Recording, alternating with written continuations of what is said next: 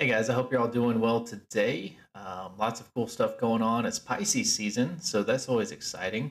I am a Pisces, so I definitely like this time of year. It's usually not the most inspiring for me, but it usually does end up having some kind of long-term um, effect on me. There's usually this this time of year is usually the catalyst for something else to change.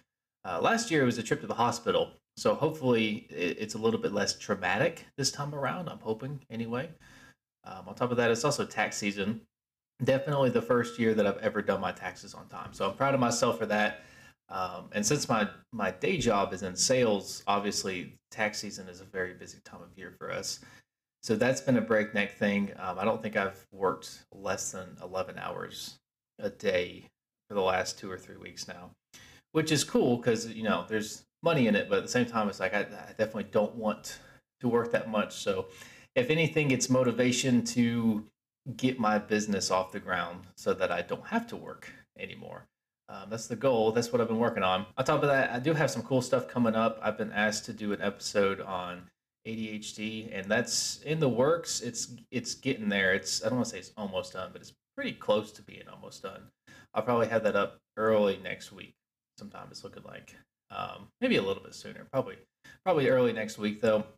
Um, lots of interesting stuff with that. Definitely a lot of rabbit holes that I want to go down. Um, just stuff that's related to that particular topic that I think is useful for everybody. Definitely some cool potential in there. So good stuff coming.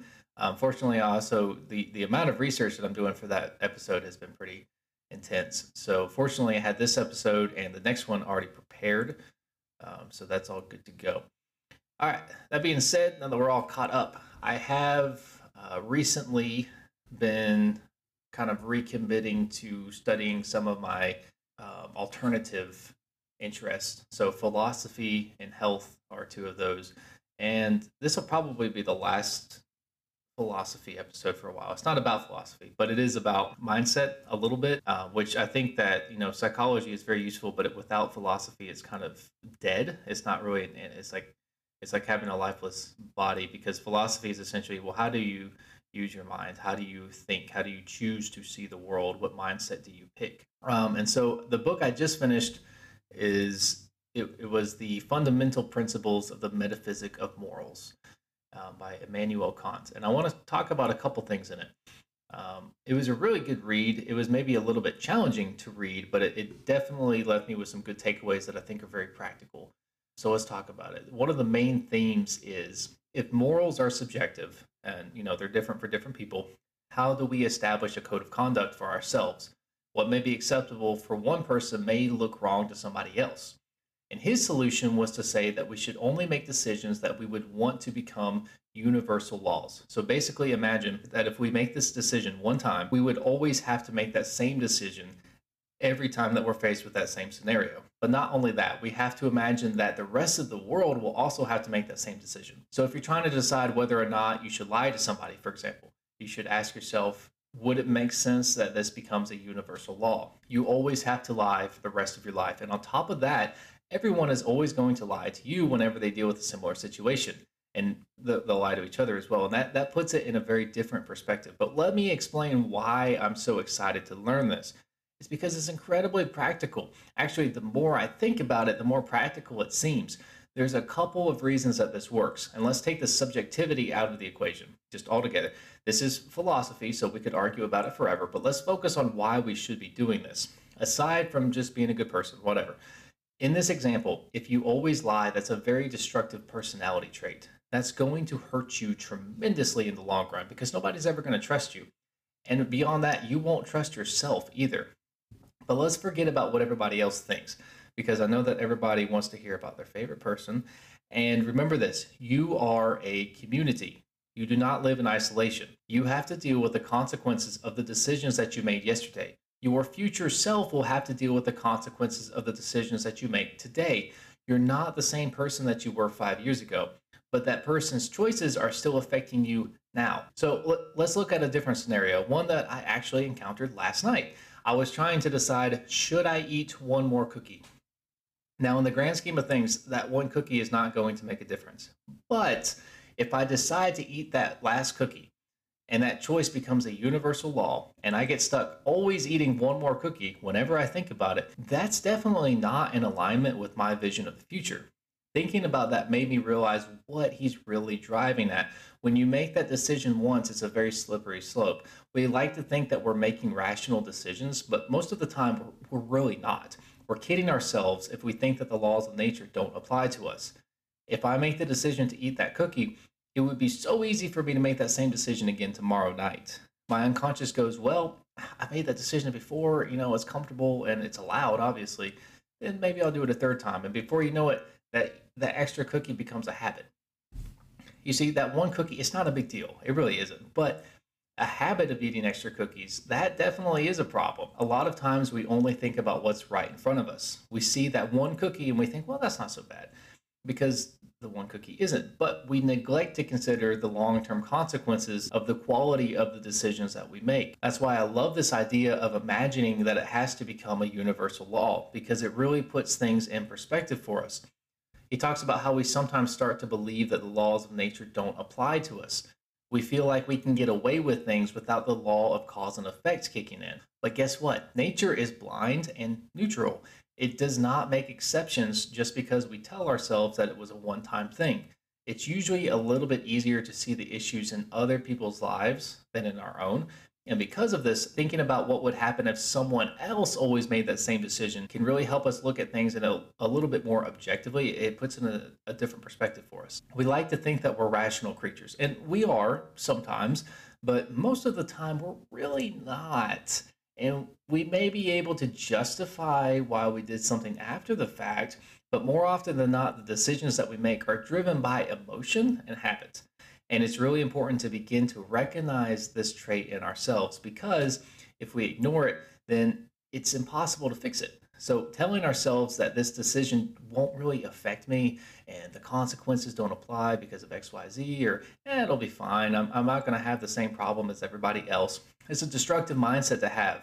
You're not going to get away with something. If you look at a situation and you're trying to make a choice and you think that you can get away with it, but you don't think that your friend would get away with it or other people would get away with it, and you look at them and say, oh, well, that would definitely be destructive. Well, the same thing applies to you. And we are all guilty of making this decision, of thinking that we can get away with something. When we think like this, we are ignoring the laws of nature and we might as well be trying to swim against a riptide.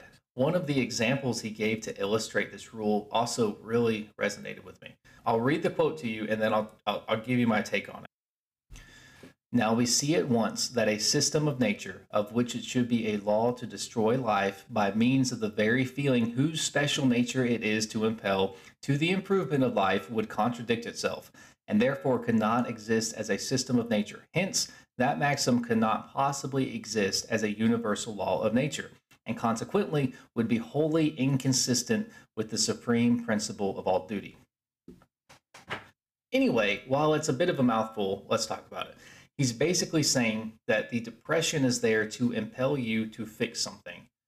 There are major problems in your life, and you have a tool called depression that is there to help you fix it. Without that feeling of depression, you probably would not be very motivated to get up and change things.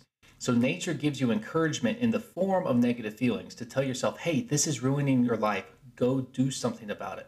And I was really excited to see this because I talk about this all the time and I don't hear people talk about it a whole lot. So, to see somebody like well known that have wrote about this however long ago like was really exciting to me. Unfortunately we are never taught this. We're taught that we should be happy all the time and if we're not then there's something wrong with us. We also live in an amazon prime society one that is obsessed with quick fixes and instant gratification.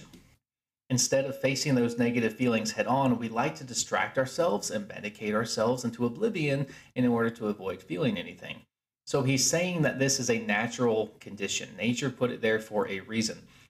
If instead of trying to improve our life, we decide to end it, that's a major contradiction in the eyes of nature. If doing so became a law of nature, just imagine how quickly our species would die out. It would be like deciding that every time you get hungry, you should just end it all instead of eating something. Like this, oh, this hunger is such a negative feeling. And it's like, yes, it is, but it's there to compel you to do something because you need food. Depression is the same thing. It's it's usually more subtle than that. It's usually takes some work to figure out what it is that's driving that, but there's something there. It doesn't just come out of nowhere. Yes, there are chemical imbalances. Yes, there are physiological reasons for it.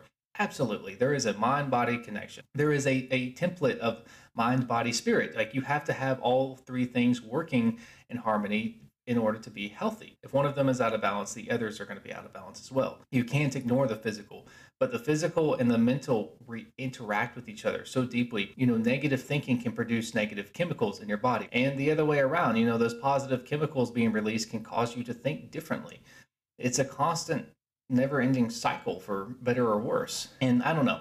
Him saying that just it struck a chord with me and I wanted to share it. It resonated a lot. I think that there's a lot of room to explore just in that one quote. But the key points I took from this book are pretty simple. When you imagine that every choice that you make becomes a universal law, it does two things. First, you think what it would be like if this became a habit. Uh, most ha- most bad habits are formed because we let ourselves get away with something just that one time, and then it's just one more time, and then you know we didn't realize how difficult it would be to stop. It's how a lot of addiction starts too, unfortunately. And knowing this is important to catch these things at the beginning before they become habits. In thinking like this, it, it puts things in perspective to realize that this probably isn't going to be a one time thing. It's a decision that we're going to be faced with over and over again, pretty much every day. And what we do now starts drawing a map that our brain is going to want to continue to follow. So we need to make sure that we draw the map that is taking the most efficient route to the correct destination. Secondly, thinking of this decision becoming a universal law puts things in a more realistic perspective because we tend to think of the short term and we get stuck in our perspective. If I'm trying to decide whether or not I should eat another cookie, it seems like a big deal to me at the time. It really does. It's like I'm hungry and I'm craving sugar, and there's an emotion in there that's motivating me. And on top of that, the one cookie doesn't seem like that big of a deal. And I can always work it off tomorrow and all that other stuff. And to me, it, it might look like a good idea. However, if somebody else was struggling with this with this decision, I know exactly what I would say to them. I would say, you know, it's just one cookie now, but then it's one every day. You know, and then it turns into two a day, and so on and so forth. And your life is made up of these little decisions, and the quality of your day to day choices is going to determine the quality of your life in the long run. I would say all that and a little bit more because I can be a little preachy sometimes. So when I think about someone else doing it, that makes it easier for me to remind myself, hey, like you're not special. You don't get to, you don't get to get away with anything. It's easy to tell myself that I won't get sucked into a bad habit of eating too much sugar. But imagining somebody else doing it, that helps me look at the situation a little bit more objectively. And I have to remind myself that I'm not special. I just I I'm just as prone to unhealthy habits as everyone else. This doesn't mean that I'm never going to eat cookies again. Actually, if I'm being honest, if I had cookies right now, I would go eat them because I've been talking about them this entire episode and now I really want one. but the moral of the story is to broaden your perspective or something. I don't know. I'm hungry now. I can't focus. Um, just imagining that each decision is getting locked in as a as a universal law for everyone and forever is a great exercise to help you make better choices you'll very quickly start noticing just how often you try to lie to yourself and pretend that you can get away with things that you know you can't. Thank you guys so much for listening today. Don't forget to check me out on TikTok and Instagram. Um, I'm still new to TikTok, but I'm learning, and I think it's it's actually a lot of fun. Um, so there's definitely some good content out there, and I post much more, cons- well, not more consistently, but I post much more frequently on TikTok than I do on anything else, just because it takes me 30 seconds to make a TikTok video. It takes a couple days for me to put together a, an episode. So stay in touch, guys. I will talk to you soon. Lots of good stuff coming down the road.